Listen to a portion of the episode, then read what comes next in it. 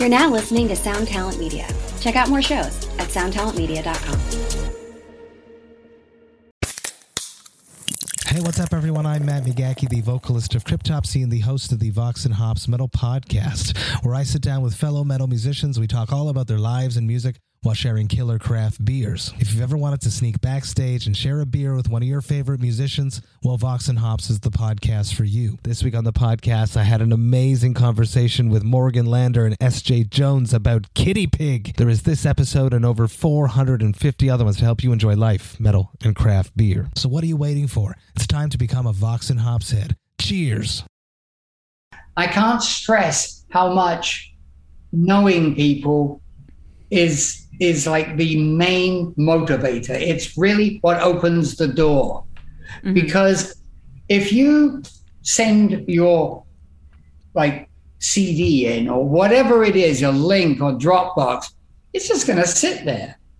It's it's just it is. So somebody has to champion you, and that's the difficult part. Ladies and gentlemen, my name is Benny Goodman. You're listening to 2020, and I'm here with Cory and Siobhan. And this week we have back for, I don't know, is this the sixth time or something? Because he's just incredibly, insanely interesting. One of my favorite guys. If you don't know about him, he's uh, literally, he was there for Hendrix. He was there for Cream. He was there for Led Zeppelin. He was on the road with Megadeth in the trenches with everyone down to Bette Midler because he's the coolest dude in I, I will argue in the music industry. He's like his the, name's uh, the Steve For- Wood. he's like the Forrest Gump of the music industry. Like his every every Yeah. major every major event in the music industry has Steve Wood behind it. Except Yeah. smarter. But anyway, to introduce our guest once again, Steve Wood, we got into a lot of cool talk about, yeah, more touring. We a lot about Marty Friedman, one of our Lost Symphony friends. Um, so many different topics we covered. He's a part two. manager. He manages stuff. Now, now he's apparently managing a tour with Marty Friedman. You'll just have to listen. But holy crap, this guy is. I just, I love. Just, I want to drink his, Yeah, his non- stuff for nonstop coffee, breakfast. nonstop information, cool stories, everything That. like that. Stay tuned. Check it out. Part two with Steve Wood, 2020. Subscribe.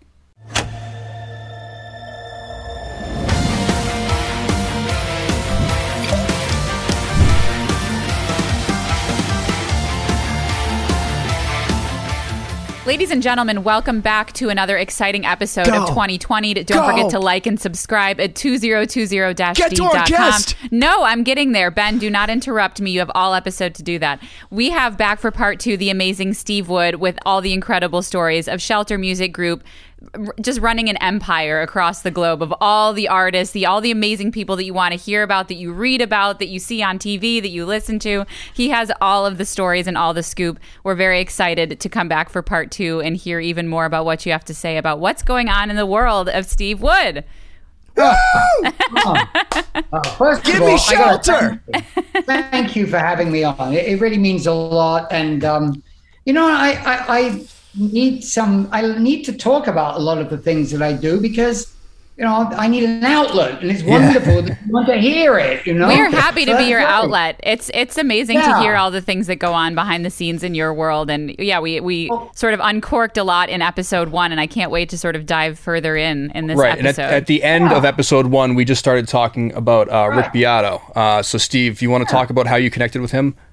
Sure. Well, he, he connected with me. Um, I, I was just sitting here one day, and, and I can't remember if it was a, a phone or an email, but it was him. And he said, Look, you don't know me. And I said, Actually, I hate to correct you, but I do. and I, I love your show, you know? And so we got talking about that. And he said, Look, I'm in Atlanta. I see these guys in bands. How do you break a band in this day and age? Because it's not like it used to be. It used to be if you were good, the record company would sign you and then they would give you tour support and you go out and play and, and hopefully it works. Well, now it's not like that. So he was asking me what I should do. If it was me, what would I do? So I told him, and um, we just kept in touch as a result of that. So now I know what you want me to do regarding Les Paul, and I would only be too happy Well, let's fill in everybody listening. So, Steve has become like serendipitously intertwined in what we're doing a Les Paul documentary, which we uh, the first episode. Yes. So it's called The House of Les Paul. But our guest who we're actually having on next, the mayor of Mahwah, New Jersey, Mr. Jimmy Wysocki, was Les Paul's Isn't it the house that Les built or something like that? Wasn't He that? Ben actually- doesn't know the name of his own documentary. yeah, whatever. He has people for that. Whatever. Well, he actually did build a house for my buddy, Jimmy Wysocki, the mayor of Mahwah, New Jersey. And I'll, so here's the thing: he was Les Paul's confidant for 28 years. So Les Paul obviously was like a huge musician. Uh, he had secrets like Leonardo da Vinci style as far as he was an incredible inventor and he knew all kinds of crazy stuff as far as sound on sound recording as far as twe- tweaking microphones sounds. He used, he was the first guy to speed up his guitar to double speed and then uh, to change the pitch. And all these crazy firsts were, were, were Les Paul. And Jimmy was the guy he told a lot of these things to because when he met Jimmy, Jimmy was a blue collar guy. Um, he'll tell us his story next week, so you'll just have to check in uh, with Jimmy the mayor.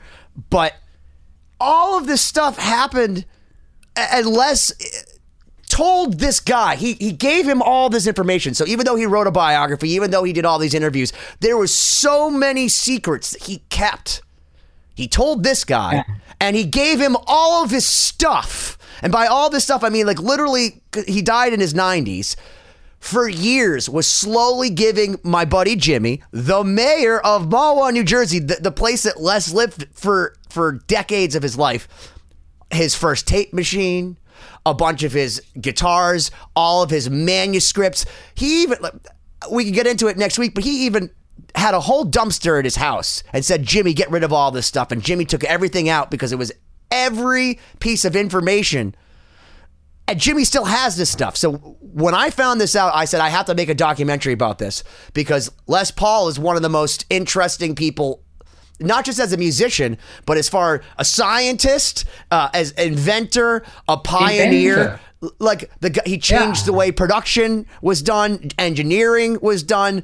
Um, so Steve has been kind enough to help me with this project. In fact, we've been going back and forth. I just saw him in California about Joe Perry, who's coming to town. Which, by the way, to add to the serendipity of this, I'll say this to you now, Steve. Two years ago, I was in our friend Ernie Boch's house with our friend Gary Cherone, and you'll know where this is going. Gary Cherone said to me when I asked him, "When are you going to release the new Extreme record?" Because Cory and I heard it on this show. Nuno played it for us. It's incredible. Yeah, not on the show, after the show. But After yeah. the show, the, uh, the after show party. But yeah, go I mean, watch the Nuno episode, anyways. It's still good. It's amazing. But he goes, I don't know. But what I can tell you is if Aerosmith doesn't make it to Vegas, which they didn't, right? Uh, I, I'm playing with Joe Perry. Don't tell anyone. I didn't tell anybody. I then tried to nail your partner Paul down and said, Get me Joe Perry. Benny, he's going to be moving around. He's going to be in Vegas. We can't get him here. I go to Ernie's house, and the day that I go, Steven Tyler goes into rehab, and I find out Gary Cherone's back on deck. And then you call me only a few days later to tell me Joe Perry's now back with Gary, and they're even going to Brazil and playing with ZZ Top here in Boston. Correct. So the if that's not the star, and, and by the way, Gary Cherone was in the room for episode two. He's in episode two that you. w- It's not released yet, but uh, you'll have a cut of it. Um, he was there. So Paul Gary, your partner, was there. Gary Cherone was there. We're talking about Joe Perry, and no one could nail him down. And now he's going to be in town because of you. And we just went and met with you in California about other things, and it just worked out because I was back in California supporting Carol Kay. and it's there's crazy. more. Oh, there's more. Yeah, it just so happens that I'll be talking to my good friend, the Reverend Billy ZZ Top. The Well, I mean- in Boston at the Pavilion, they're playing Yeah. together. That's And, right. Steve, I'll be there. tell me if you- if I'm you could- take the video. Tell me if you could see this happening. Joe Perry and Billy Gibbons each coming out with a Les Paul Les Paul. Because I know if I know anything about Billy Gibbons, other than he plays very light guitars that are like three pounds, He is one of the greatest guitar collectors of all time, and he brings millions of dollars. Not as bad as Rick Nielsen, who scares me, but millions of dollars worth of guitars on tour with him. So if you say, "Hey, why don't you play this seven-figure Les Paul?" I'll be like, "Sure," and throw it into his rack, just like Joe Perry, because those guys they play a different guitar every freaking song. So I could see Yeah. them in Boston representing our friend Les. Their influence, because even though those guys are on the older side, Les was the inventor. He started it. So I could see them on stage playing those guitars. So if you want to know my opinion, I think we should make that um, happen and manifest it. I'm going to be in the Boston area for four days while we rehearse uh, at Aerosmith Studio. And um, I'm going to then set the scene with Joe. And then that'll be a preparation for Billy, how I lay it out to him. But Billy and ZZ Top are managed by the same company I'm part of. So it all it all lines up, you know. Well, Jimmy, I who's mean- coming on next week on the show, Jimmy the Mayor, Yeah, he is incred- incredibly nice. In fact, on episode two, Yeah. I'm gonna I'm gonna ruin it for you for the people, but you can go watch it. He gives a Django Reinhardt pick that was given backstage in 1945 to Les Paul with his own name on it from Django, the gypsy jazz uh, guitar player that, for people that don't know, died in 1950. There's very, very little He about him. Three fingers or something, Only right? played with a few with, with two fingers, I believe. Yeah, And if you- two. there's very, very, very few videos of him. He's like a, he's like a Robert Johnson in that there, he's shrouded in mystery. Gave a Django Reinhardt pick to Barry Goudreau at our friend Ernie's house because he's a psycho and just like I'll just give it to Barry. Barry will know what to do with it. Uh, if Joe and the Reverend Billy Gibbons, and you already know, Jimmy is going to also be crazy in your presence because his whole thing is he believes that all of Les's stuff is supposed to continue to bring smiles to people's faces. So I can't Yeah. imagine that if I if you don't get these guys in a room that he just won't make it like Oprah. Just saying, because we're going to have cameras running. And for me, I'm just going to sit back in total jealousy. Actually, if you watch Barry Goudreau getting this Django Reinhardt pick, you could see me literally turning green. I get so ups- I get literally upset. My nose starts flaring, and, I'm, and I walk up to him and I actually say to him, like, "Tell me it's not like Christmas morning." Uh, but I'm actually angry. I'm getting aggressive with Barry Goudreau of Boston because I was so upset that, that Jimmy would give him a Django Reinhardt pick in front of me because I was so jealous. If that tells you anything. It does. It does. well, I'm excited about this, guys, because there- there's the, the, if the stars align, there's two big ones right there, Billy and Joe. Wouldn't it be wonderful if, if I can pull this off? I'm going to try really hard. Well, it seems like you are the ultimate curator of all things, and not to gloss over Oh, everything that we've yeah. just talked about. But, but I'm I'm curious. You referenced like when we started the episode. You know, you got a call saying, "How do you break a band?" And if I can change Yeah. courses here, I think that we kind of skipped over that, and you apparently have the answer. So, can you talk a little bit about what you said? Um, I think you said Rick Beato called you, and you, it said, "How do you break Yeah. a band?" Let's go back to that. Yeah. Sorry, Ben, I changed the, the conversation. No, that's fine. I'm just going to sit here and play Les Paul's prototype guitar Yeah. that you could see on the neuroticguitars.com. Yeah, but don't actually play it. don't play it. mind us. Yeah, don't mind us. We're just chatting. Um, well, what I told him was, you know, it's things have changed. It's not like it used to be, and I told him that you're going to need social media. You have to have some access to to all the social media, whether it be TikTok, um, YouTube, uh, Facebook. You definitely got to have that, and you also have to have somebody that knows how to place the music with people that can move the needle. And therefore, you have to know people. You really do. I can't stress how much knowing people is is like the main motivator. It's really what opens the door. Mm-hmm. Because if you send your like CD in or whatever it is, a link or Dropbox, it's just going to sit there. It- It's it's just it is. So somebody has to champion you, and that's the difficult part. Because Well, you know, if, if you send a CD, here's what's going to happen. You're going to get a 19 year old working at the company, and they're like, wait, how do I put the CD into my phone? Yeah, that's right. You know, but, but uh, or my car. But look, so you have to know somebody, and then because you know them, they're going to hear you out. They're going to listen. They're going to give you your day in court. God knows how you do it without that. I mean, mm-hmm. it's really difficult. So it, I told Rick, look, whatever you want, send it to me and tell me what you're trying to achieve, wh- where you see this going. And I would be happy to take it to the A&R department of whatever company we may be talking about. In, in many cases, it's any A&R department, you know. Um, so that's how it starts. That's exactly how it starts. And then you need an agent.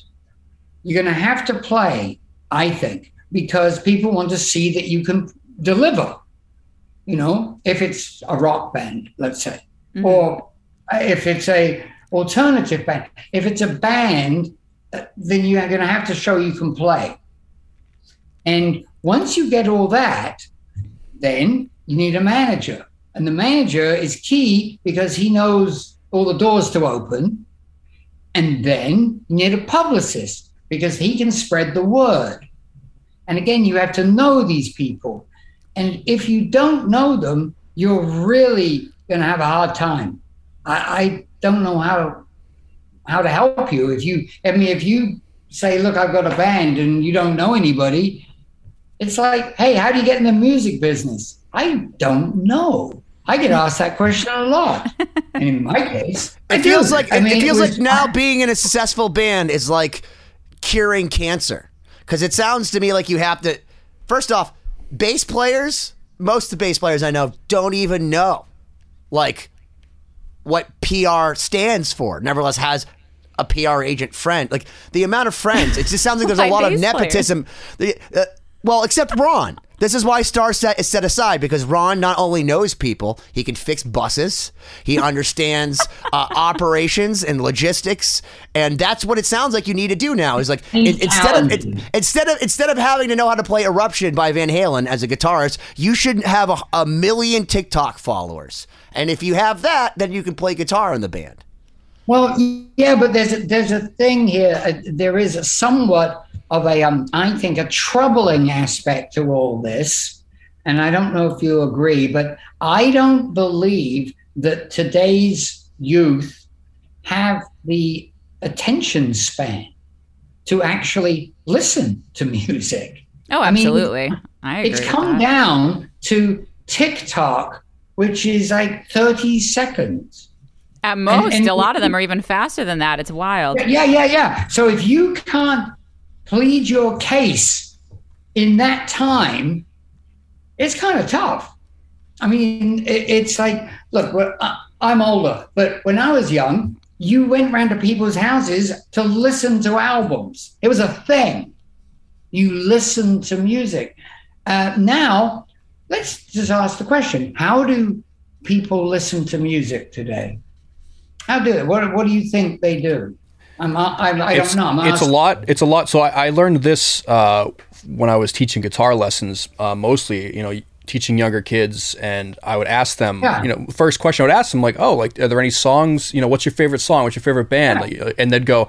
I don't have a favorite band. I don't really listen to music. Right. And I go, why are you taking guitar lessons? But that's irrelevant. But they would tell me that they would hear music in the background of like a, a streamer, like someone streaming, music. like Bed music. like or like in the or like on a TikTok video. So they would know like clips of songs, but they would never know like who it was or like the name of the song. There was oh I, li- I liked the song in the in that YouTube video, but have I no idea what it is because of It's- Godsmack. No, I'm serious because there's people. I didn't join the army, but Yeah, there's you- people. There's a guy I talked to, and he was like, "Oh, aren't they like the army band, or it was maybe it's a navy? They It's did the Navy navy thing, navy, about. yeah, the navy Yeah, thing." Navy. But you know, it's one of those things where it's like, again, you have to live under a rock not to know Godsmack because they're literally the the soundtrack to the navy. Yeah, yeah, it's true. Listening to music is becoming sort of a dying art form.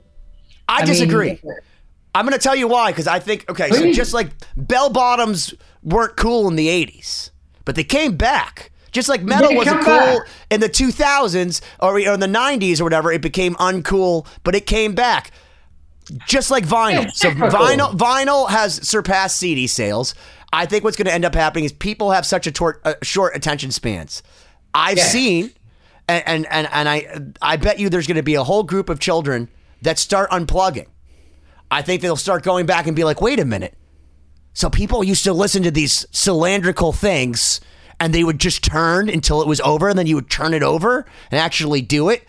And I think that they're going to go back and start understanding that magic. And I also think that with buying vinyl for the, pros, uh, posterity posterity of the whole thing, um, some of them have actually learned what it's like to listen to a side A and a side B. And I, I actually But here's the suspect thing: I who's buying faith. vinyl? I don't think it's young kids. It's it's No. older people that are going older for the people who don't have their LPs anymore because Yeah, they got rid like- of them and want them back. like as I just just from and you know my maybe Sh- Siobhan because of the the crowds at Starset you have a little bit of an insight. Obviously, Starset fans fucking love Starset. So, but mm-hmm. I, so I don't know if it translates to the general love of music, but in my experience, hold on. I, I don't see the. Uh, I go ahead, Ben. It says consumers in the age bracket 25 to 34 were just as likely as those age 55 and older to buy vinyl records in the United States, with 21% of those in both age groups having purchased at least one record in 2019. Where is this data coming from? Obviously, Google lying to me. But even that, 25 to 34, like, you know, that's. It's still those are people that still may have like had, their parents may have had a turntable in their house when they were growing up a little bit. Um, I I don't know if it's like the this thing that's going to Okay, reawaken the music industry. RIAA Data shows that 18 to 35 year olds accounted for 45% of U.S. vinyl sales. So that's 18. But I wonder if they're listening because there is a sort of the hip aspect of I'm going to buy a vinyl, I'm going to have a record player, and I'm going to have a vinyl collection. Oh, yeah. But I don't know that people are really sitting and having like music. I mean, I remember even in college we would go and have like music listening parties too. But I was in music school. Even Yeah, in oh. my our generation, it was I'm kind wondering. of waning. I'm wondering if these 18 year olds just don't have no idea what a record is. Like, oh, that looks cool. I'm going to put that on my wall. You know, I just get that thing. they have Oh, no well, idea yeah, it plays I, music. I would believe it. I believe that. I believe it. I think a lot of it has to do with people buying the signed editions of things Yeah. and they buy it for the card inside signed by Lana Del Rey or, or the weird vinyl. But I think that there's a I think that with anything we, we, we give we don't give credit to the younger kids and I live with a 17 year old who's way smarter than me and she always knows more than I do. And as much as you know, she doesn't know bands. She knows songs. I say this all the time. She knows Careless Whisper by George Michael, but doesn't know, you know, Faith because that's not the one that was on her Spotify list or what has have you. But I think that you know kids are going to go back and they're going to start discovering this stuff because hmm. listen, if you listen to Pink Floyd's Dark Side of the Moon from start to finish, it's a mind fucking blowing experience. And it's just like taking that first hit of acid or smoking weed for the first time. Some kid's going to happen upon his dad's fucking vinyl of Dark Side of the Moon and go, holy shit, and tell all of his friends. And I firmly believe that that will, there will be a resurgence of that because just like anything, where it dies, it won't die completely. And then somebody will be a contrarian and be like, oh, I listened to everything. Its 50th anniversary of that album is coming up right now. Is it still on the charts? I bet it is. Probably 50 years. I mean, it's Wow. crazy, right? Yeah. 50 years. I actually um, saw them perform it live in London at the Rainbow Theatre. And um, I was very fortunate living in London in those days. You saw everybody. I mean, just everybody. Led Zeppelin, 10 years after, Jethro Tull, Pink Floyd, you name it. We saw it.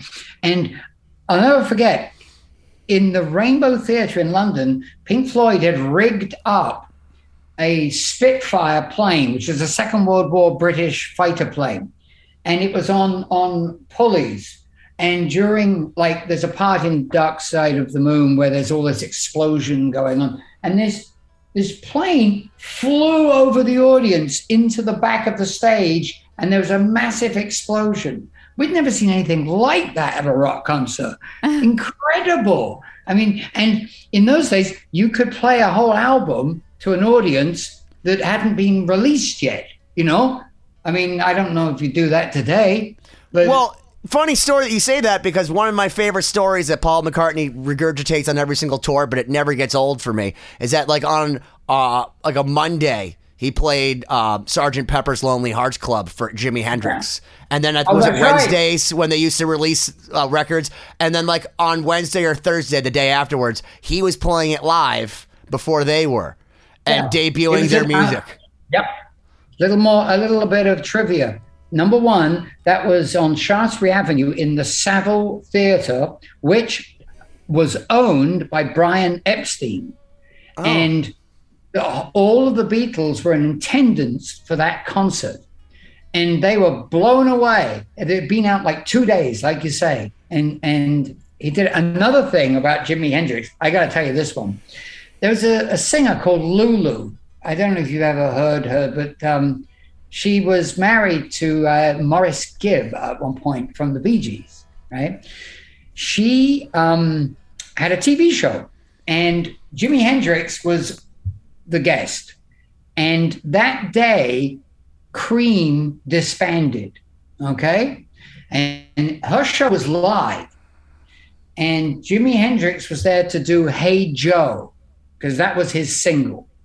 And he started to play it's live TV, and you can find it on YouTube. It's there. And he starts seen this. playing about like eight bars, and he says, You know, I'm fed up with this shit. This is for Cream. And then he went into Sunshine of Your Love. All right, right there, on, on- like it was crazy. Nobody knew what to do. He overran live TV. There's the BBC. I mean, they're still talking about that. And if you want to check it out, Jimi Hendrix doing Cream on the Lulu show. Amazing. Amazing. It's the best Cream ever sounded.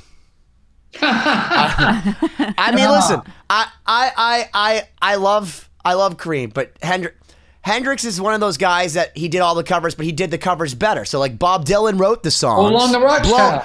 yeah, all on the Watchtower. But then uh, Hendrix plays it. Just well, but Bob Dylan, actually, Bob Dylan's the perfect example of the guy that that literally none of his music appeals to me.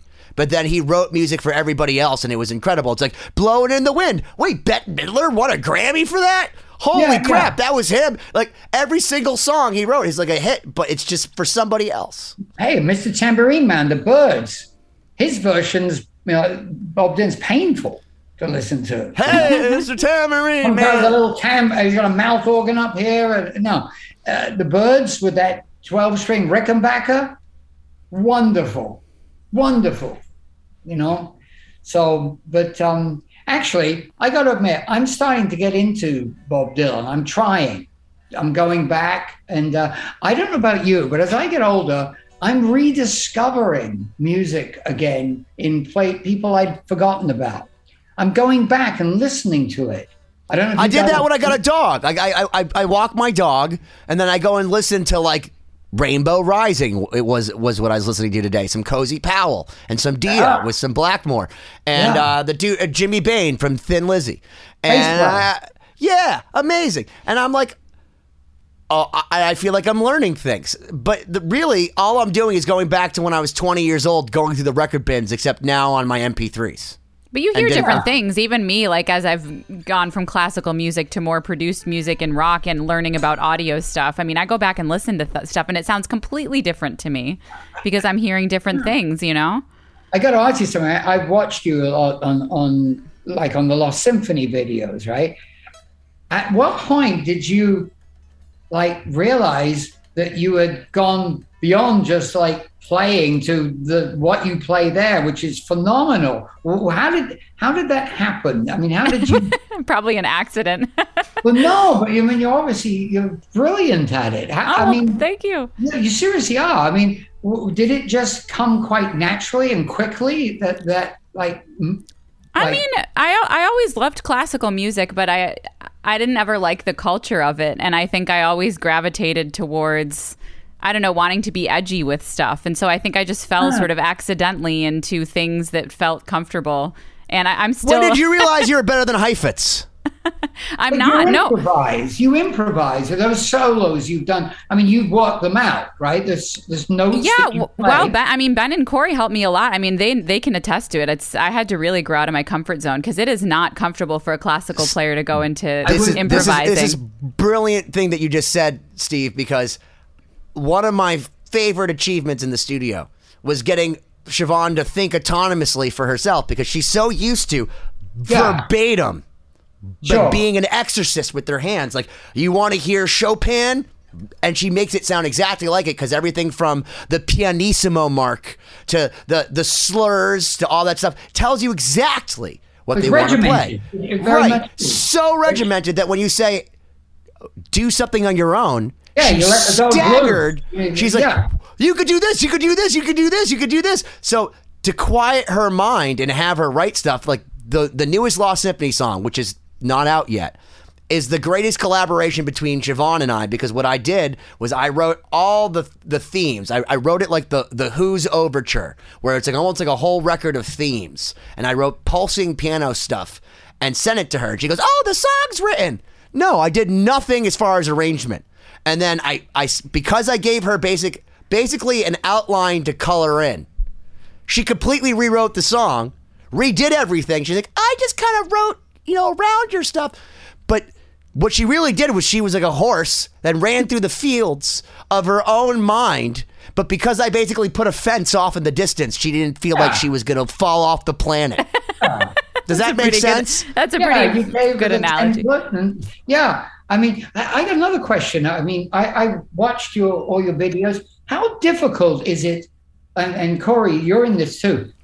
When you do Yes. those remote videos and you're all in five different rooms, how how Oh, how Cory, that you come should together? answer this. That's more. Yeah, it's a So- Cory question probably. Um, well, first of all, uh, Thank you for those aren't those that. are those are not live. So they're they're everyone is is kind of doing their own thing and s- understand. And then sending it in, and then I'm just syncing it up. Uh, so it's it's you know it's not that difficult. It, you know, we kind of developed a system for it because we had to do a lot of videos like that.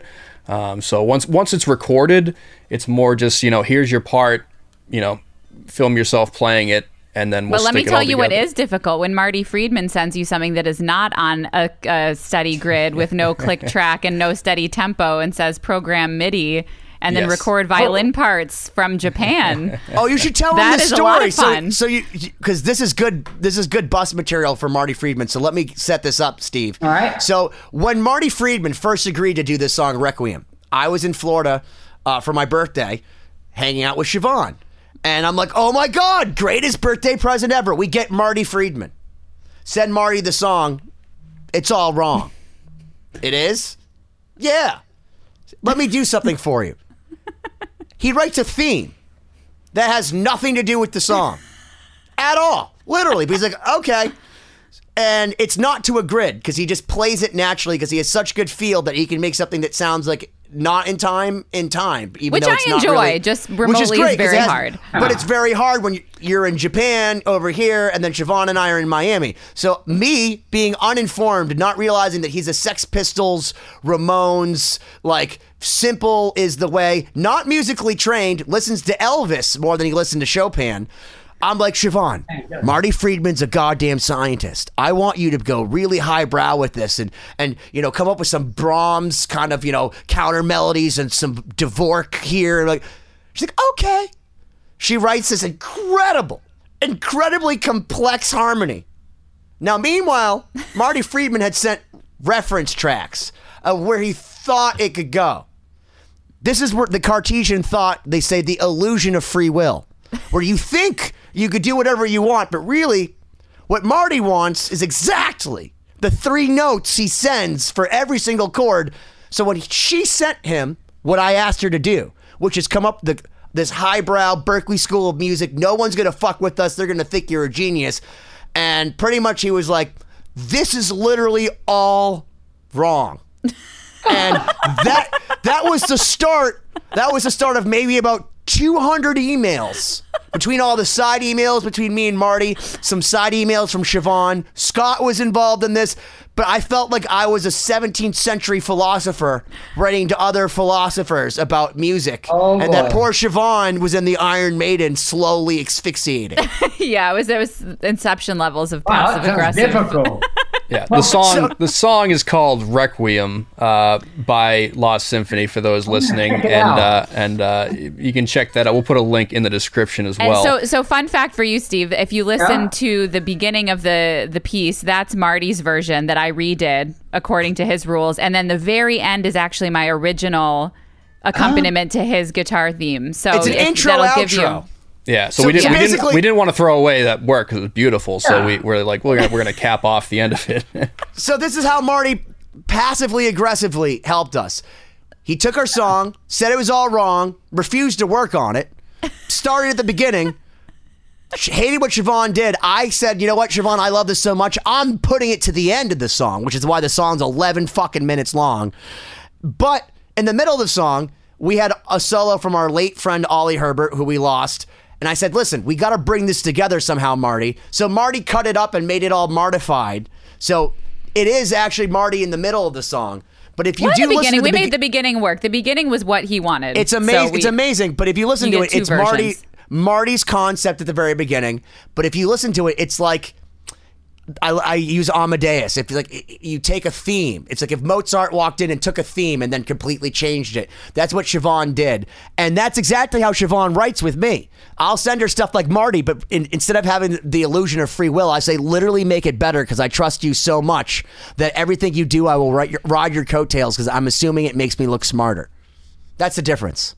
Oh, I don't know about you guys. I think Marty is on a whole nother level as as a musician. I mean, agree? Insane. yeah, yeah. Yeah, oh, of course. I mean, he is definitely a pioneer and I mean, I respect him a lot. It was it, it was just an interesting we come from such different ends of the spectrum, you know, that it was it was it was funny to come together and figure out how You're that works him in the middle. Spectrum.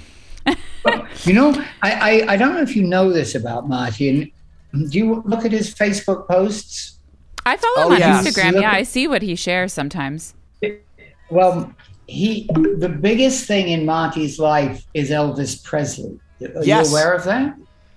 Yes, No, No, David Ben Ellison- referenced it, but I did Hold not on. know I was that. going to say David Ellison, just so you know, David Ellison's mom caught a scarf at one of Elvis's concerts. Really? And she, and she knew that Marty was in love with Elvis. And she had in her will left Elvis's scarf, David Ellison's uh, grandmother, to Marty, except for the fact Yeah, that apparently they couldn't find it. Um, but Oh. she knew, even David Ellison's grandmother knew that Marty was obsessed with Elvis. Well, in the post that he, he he went and saw the movie. And my son Zach said it was phenomenal. I'm going to see it in a few days. Have you seen it yet, guys? Not I- yet. I've been. I've been hearing the same thing. I want to, I have to see it. I I hear it's off the chain you know. anyway, so Marty saw it. He saw had an advance copy, and he wrote like like this much I saw it. text in uh-huh. Facebook about it. And in it, he tells them that he's not a religious guy, but the nearest thing he's ever come to having a religious experience was watching that film about Elvis. And he says he has 1,100 Elvis albums, basically every album that he's ever released and every country where that album is being released in. Where does he have room in that apartment in Japan to hold all these 1,100 al- a- albums? Uh, yeah, I know what you're saying. Seriously, 1100. You should read that thing. He says he uh, actually cried during the film because it affected him so much. And he says there's no point in anyone ever doing anything else about Elvis since that came out. And they're all wasting their time. And um, I got to tell you, the, the commercials for it look great. I got to tell you, that kid, Austin Butler, I don't know. Have you seen it, Siobhan? No, The- no, the I haven't. trailer? I've seen the ads for it, and I Oh. would I would love to see Well, it. listen, Absolutely. we know. I can tell you right now, it has to be the best movie ever because if there's anything I've learned about Marty Friedman, that if he's not a part of it, he can't even acknowledge its talent or it's like. I- I- What was his quote for Lost Symphony, Cory? Oh, g- Oh, it was beautiful. It was like uh, th- these guys like Are really too like gu- obsessed with guitar. Yeah, like they really, you know, are passionate about guitar or something. It was ah man, I gotta find it. But uh yeah, he gave us he gave us an amazing quote about the project that that it it sounded really like a compliment, but the more you read it, the more like like it was diplomatic. a little it bit was, of a veiled insult. yeah, it was, it was like British are good at that, by the Yeah. way. You, you, you, you, you walk away. You think, But he, but the, well, but the point of what I'm saying is, is that if Marty wasn't a part of it, he can't acknowledge how good it is. Right, so for that's a statement. I agree so, with so you. for Marty to acknowledge that this movie was good and he had nothing to do with it, he wasn't a consultant. He wasn't. It has to be the best movie ever made because Marty Friedman doesn't acknowledge anything. No, and and it's the same with the Lost Symphony quote. It was like, oh well, but that one song that I worked on was pretty okay. yeah. That- that- pretty okay, yeah. And we love No, but Marty. this is- Listen, I love Marty Friedman, but man, he's a hard guy. Jeff Loomis, I tell this story, but Jeff Loomis did a song with him, and Yeah. what when Marty sent back his version of the song. He took out 95% of what Jeff Loomis did. And when I play when Jeff listened to it, he goes, I knew he'd hate my parts. And then like continue to whip himself in the back, even though he's the greatest guitar player on the It's like I he probably thought I tried to sound too much like him. That's literally what he said to me, and I felt so bad for Jeff. I'm like, meanwhile, I suck at guitar, and I'm like, Marty, I'm just gonna do what I want. I'm sorry. And Jeff is still sitting there like, I hope he likes it. He only used one solo. He was upset. He was literally upset. I'm like, I'm putting it all back in. Don't listen to Marty. I'm gonna do whatever I want. um, I love the guy. I, I have all of his records, and I'm a huge fan. And now it looks like I'm gonna be I'm gonna be managing him, so I'm excited about it. This is a great case study because he is, you know, a tough case, but amazing musician. When someone like him calls oh. you up and says, you know, I, I need someone to manage me or I want to start touring again, that's like that's a massive operation. Can you talk a little bit about how you approach that strategy wise with an artist like Marty that's, you know, he's got a niche, he's got a, a, a following, but he's been in another country. Like, how do you approach a project like that? Right. Well, first of all, I you have to ask yourself, what is this is me talking to Marty, what do you hope to to achieve? Because you got to know what the playing field looks like. I mean, Money. Well, that that um, money came in in as in not losing any. That that was where that came in. But I wanted to know what his um, what he wants to achieve, what he wants to gain, what his hopes are for this, because I need to know whether it's realistic. You know, so and he is. He's down to earth. He's realistic. He realizes his uh, appeal is limited because it's instrumental. He did try um, some vocals on some of his albums. Doesn't work. There's some guy barking all over it. It, it didn't didn't work. So he realizes there's a niche there for that style of music. And so then we came up with the G3 idea of three guitar players.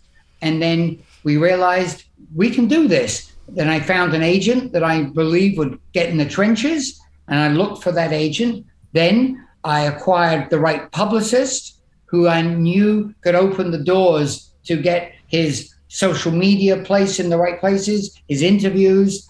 And once I got the nucleus of of how we start, we then went forward and we're now booking this. Yeah. So that's that's where we are. And Yeah. we're moving forward. And he trusts me, thank God, and he's leaving it in my hands. And I'm Yes. putting it together. Well, let me ask you this: what what is the answer with instrumental music? Because I do, I agree. It's and that's something that we face with Lost Symphony. That's it's harder because you don't have vocals. People relate to the lyrics. I mean, how do you approach marketing or growing a following with instrumental music? Let's say. you, you i mean you to if you really want to break out of that you got to get a break a lucky break like maybe it was it's used on a commercial maybe it can be um, used in some other way because the market isn't automatically going to just explode. It, it isn't. I mean the shredding community is is quite small but it's enough there to make a decent living and make money out of you really can. Steve vai you know there's a guy. Well, And- you, you just mentioned. I, I remember my first uh, knowledge of shred music was listening to um, "The Extremist" by Joe Satriani because it was in a Sony commercial. Uh, And everyone's dancing. it's like before Apple, it was Sony to uh, to Joe Satriani, and I had never heard him.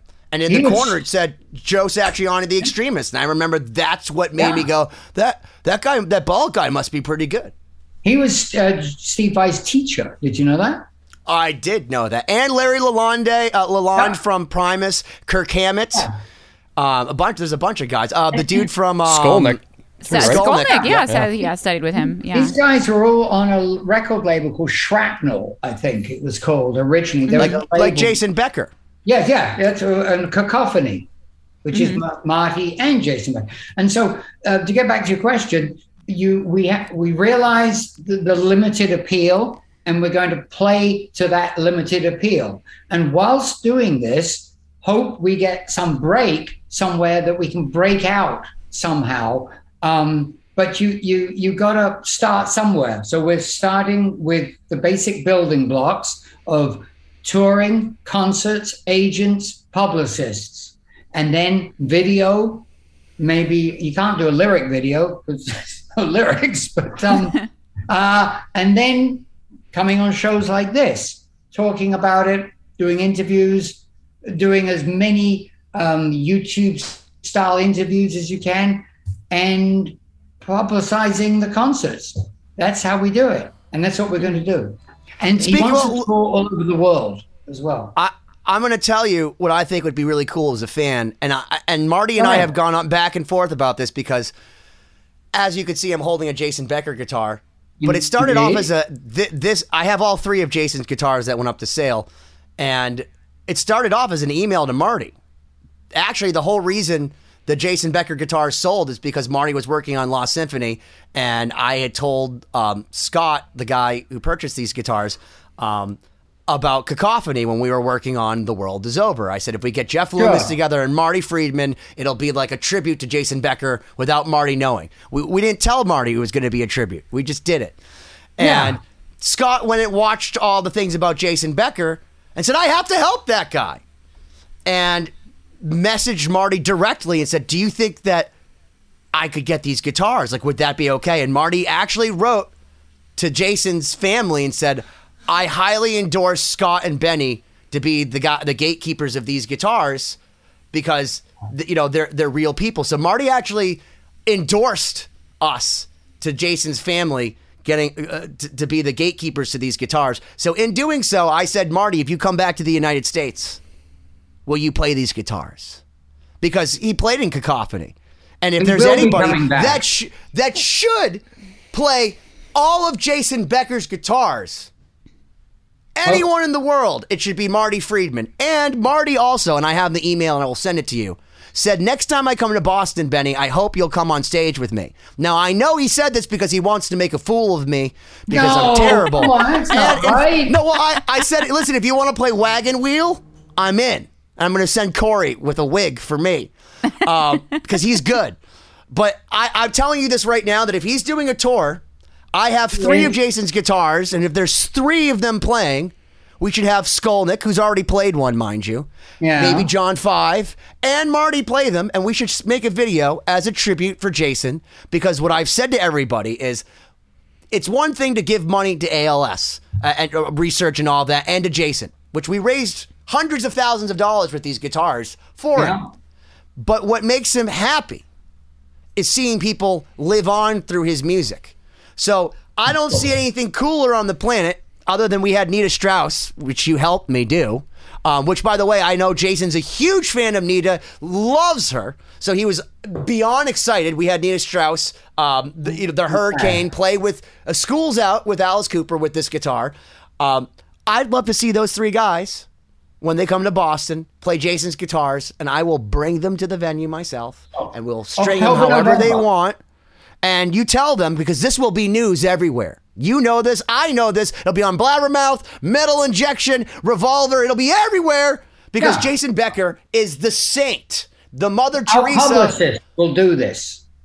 Oh yes, This is what I'm talking about. And that that by using a publicist and knows what's going on, that's the sort of story we want. You know? And just so you know, this is the guitar that Eddie Van Halen played. This Oh, exact the guitar that Eddie Van Halen, when he came to the house to help raise money for Jason Yeah, back then, um, and gave him a Wolfgang guitar um, that we also have in the, our possession. Um, so And he kissed his head. I remember. yes, he kissed his head, but th- he played Mean Street uh, on this on this guitar. So I would love to see this go into the hands of Marty Friedman on stage and film it because I know, knowing Jason just a little bit, not a lot, but enough to know that he would freak out watching John Five and Jason, uh, I mean, and Marty, and I know Skolnick playing at the same time on all of his guitars. It it'll hasn't been done. Guys, it's going to happen. We'll, we'll, I think I'll let- let you have the dates as soon as I have them. October, November. All right. Amazing. Yeah. So I just my thought that'd be I'm cool. going to see you guys. Um, um, I'm in Boston. I get there on the eighth, so I'm there. I don't. I leave for Brazil on the twelfth. So we need to get together. All right. Not only do we need do we need to get together, I was talking to Jim, the director of the Les Paul documentary that we're doing. That w- w- we obviously we're hopefully going to do the Joe Perry, Billy Gibbons stuff, but we all Yeah, need to hang out there. and Yeah. have a good hang. Um, Let's do it. sometime. Right. And- and- because Steve, you're in my you- you're in our area, and you got to come down to the guitar world down here. Well, Ernie may have a mausoleum, but I got a guitar vault. Well, listen. Twenty second of July at the Boston Pavilion. So note that down. You're coming. And the twenty first, the twenty, the twenty first is also Hampton Beach Casino. Whatever you need, you've got. I'll be at both Oh, yeah. if you'll let me. No, of course I will. Do whatever. you Cory, need you're gonna come with me and watch some Joe Open Perry. The invitation. man that makes it happen. Yeah, Let's- let's do it. Consider it, it done. Happened. Yeah, um, yeah, as I said, I'm in Boston all that time. So let's get together. Let's do it. I'd love that. And uh, It'd be So- our honor, dude. we're we're obvi- we you know we'd be Siobhan's gonna have to just leave the tour to come hang out for a day Yeah, or two. but- unfortunately, I'm not around Boston, but Well, it might not be possible for you, Siobhan, but there'll be other occasions. But anyway, open we'll, we'll invitation. FaceTime you in. thank so you. don't miss out. yes, for sure. But uh, so as we as we wrap up, we got we still got about ten minutes left in the episode. But S- Steve, obviously, you got a lot of things going on right now that, that you know you've told told us about. Um, anything else that, that you're looking forward to? You know, in the future coming up. Any other projects that we haven't discussed yet?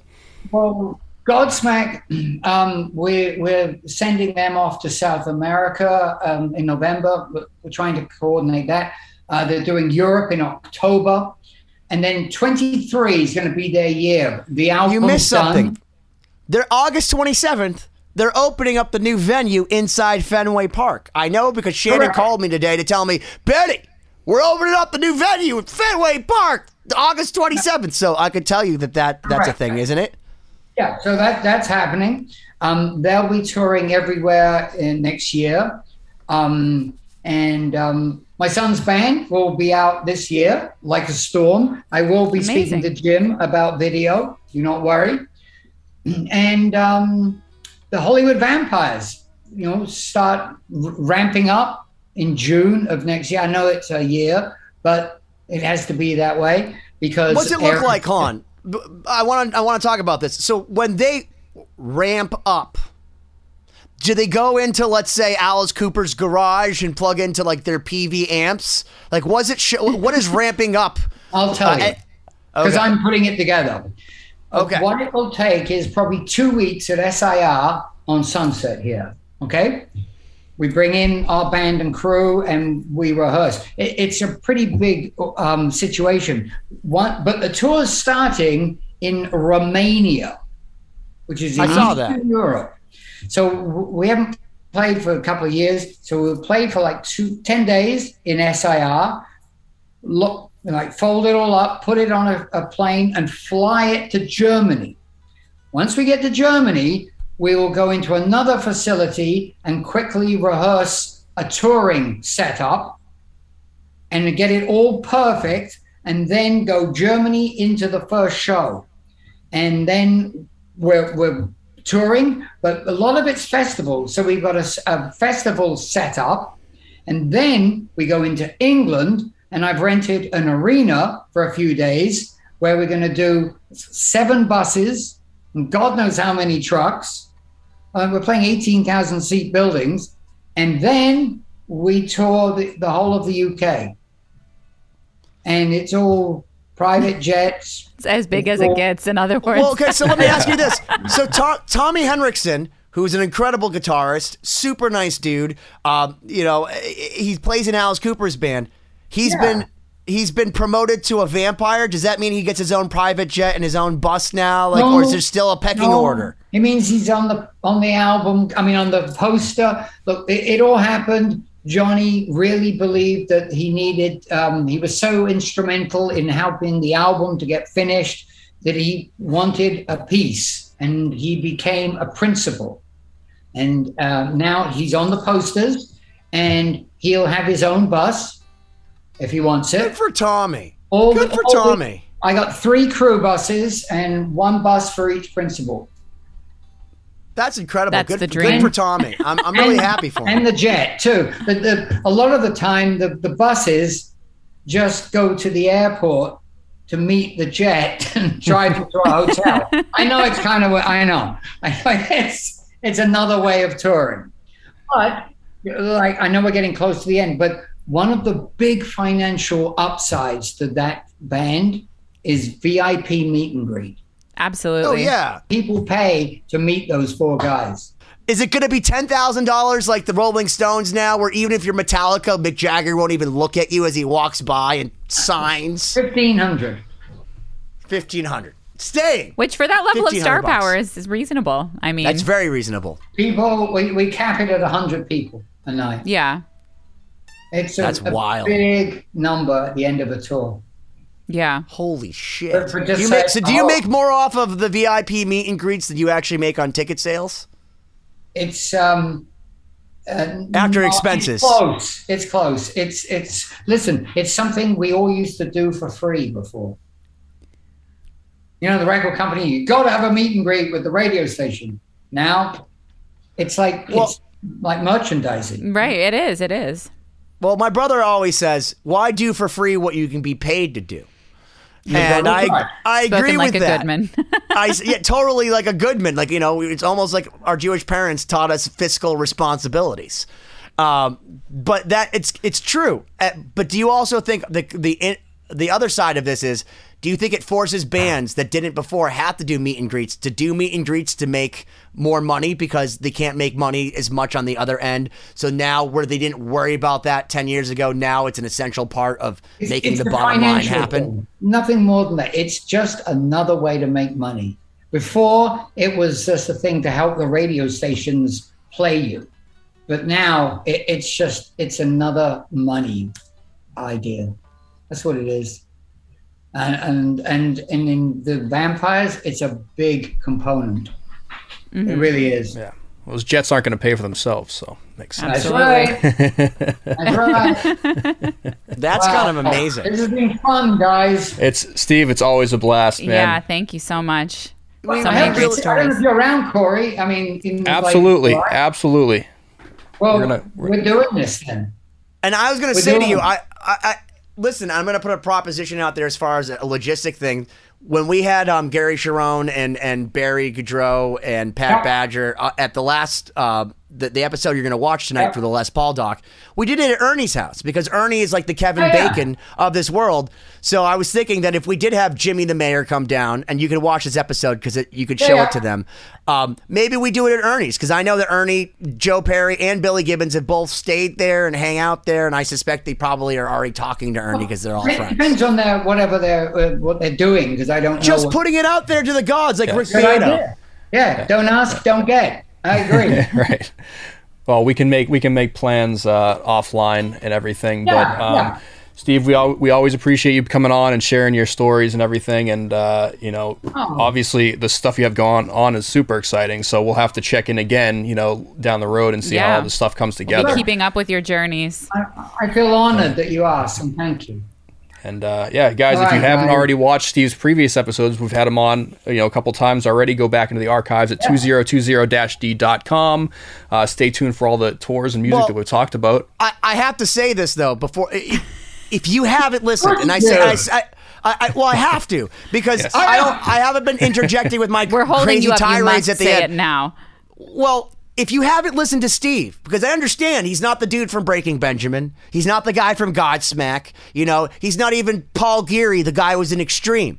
So I understand if you're just going through people and you're like, whatever, fuck this Steve guy, I don't know who he is. His episodes, and I'm going to go on record as saying this, they're the fucking best. And you want to know why they're the best? Because he tells you why Soundgarden broke up. He has I get it. no fear, zero fear, because Steve has no fucks left to give. Because if you don't know anything about him, he he lived in the '60s. Again, was nobody there. gave a f- nobody gave a fuck in London. And he was into fashion, and he, he comes from a family. His father's, uh, you know, a great Ben, don't give away the content of all the I'm previous telling you this episodes. so you No understand. I know exactly. No point in watching, right? But you have But to the go- answer is you have to go watch them Go because down he the is the reason hole. all these people happen. He is the person putting them all up on stage at the end of the day, right? So Right. Yes. But He pulls the Benny trigger. Sanders not run out yet. It's he's still going. Yes. I And love your episodes. Yes. As do I, as does Siobhan, as do I hope everyone listening right now. And we look forward to many more on 2020. We're done now. See you guys next week. Thank you as always for checking out this episode of 2020. Please visit 2020-d.com, like and subscribe to the podcast so you don't miss out on future episodes. This week's throwback clip is from episode number 34 featuring Satchel of Steel Panther. Check it out. you know, like being in Steel Panther, like we chose we chose our path years ago, and our path was the opposite of political correctness, right? So it's always it's always been. Um, we've also we, we've always said fuck you to political correctness, and because of where we're at now, that has has made us, I think, very a lot stronger, and, and we're political correctness uh, resistant.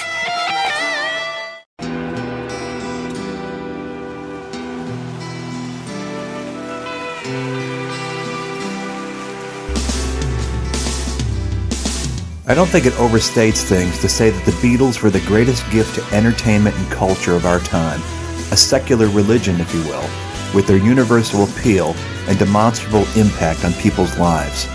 I'm Robert Rodriguez, host of Something About the Beatles. With every episode, I speak with historians, musicians, artists, and Beatle witnesses, all in the service of fresh insights into the most joyous cultural entity the world has ever known. I hope you'll join me and listen to Something About the Beatles, now on Evergreen and wherever you get your podcasts.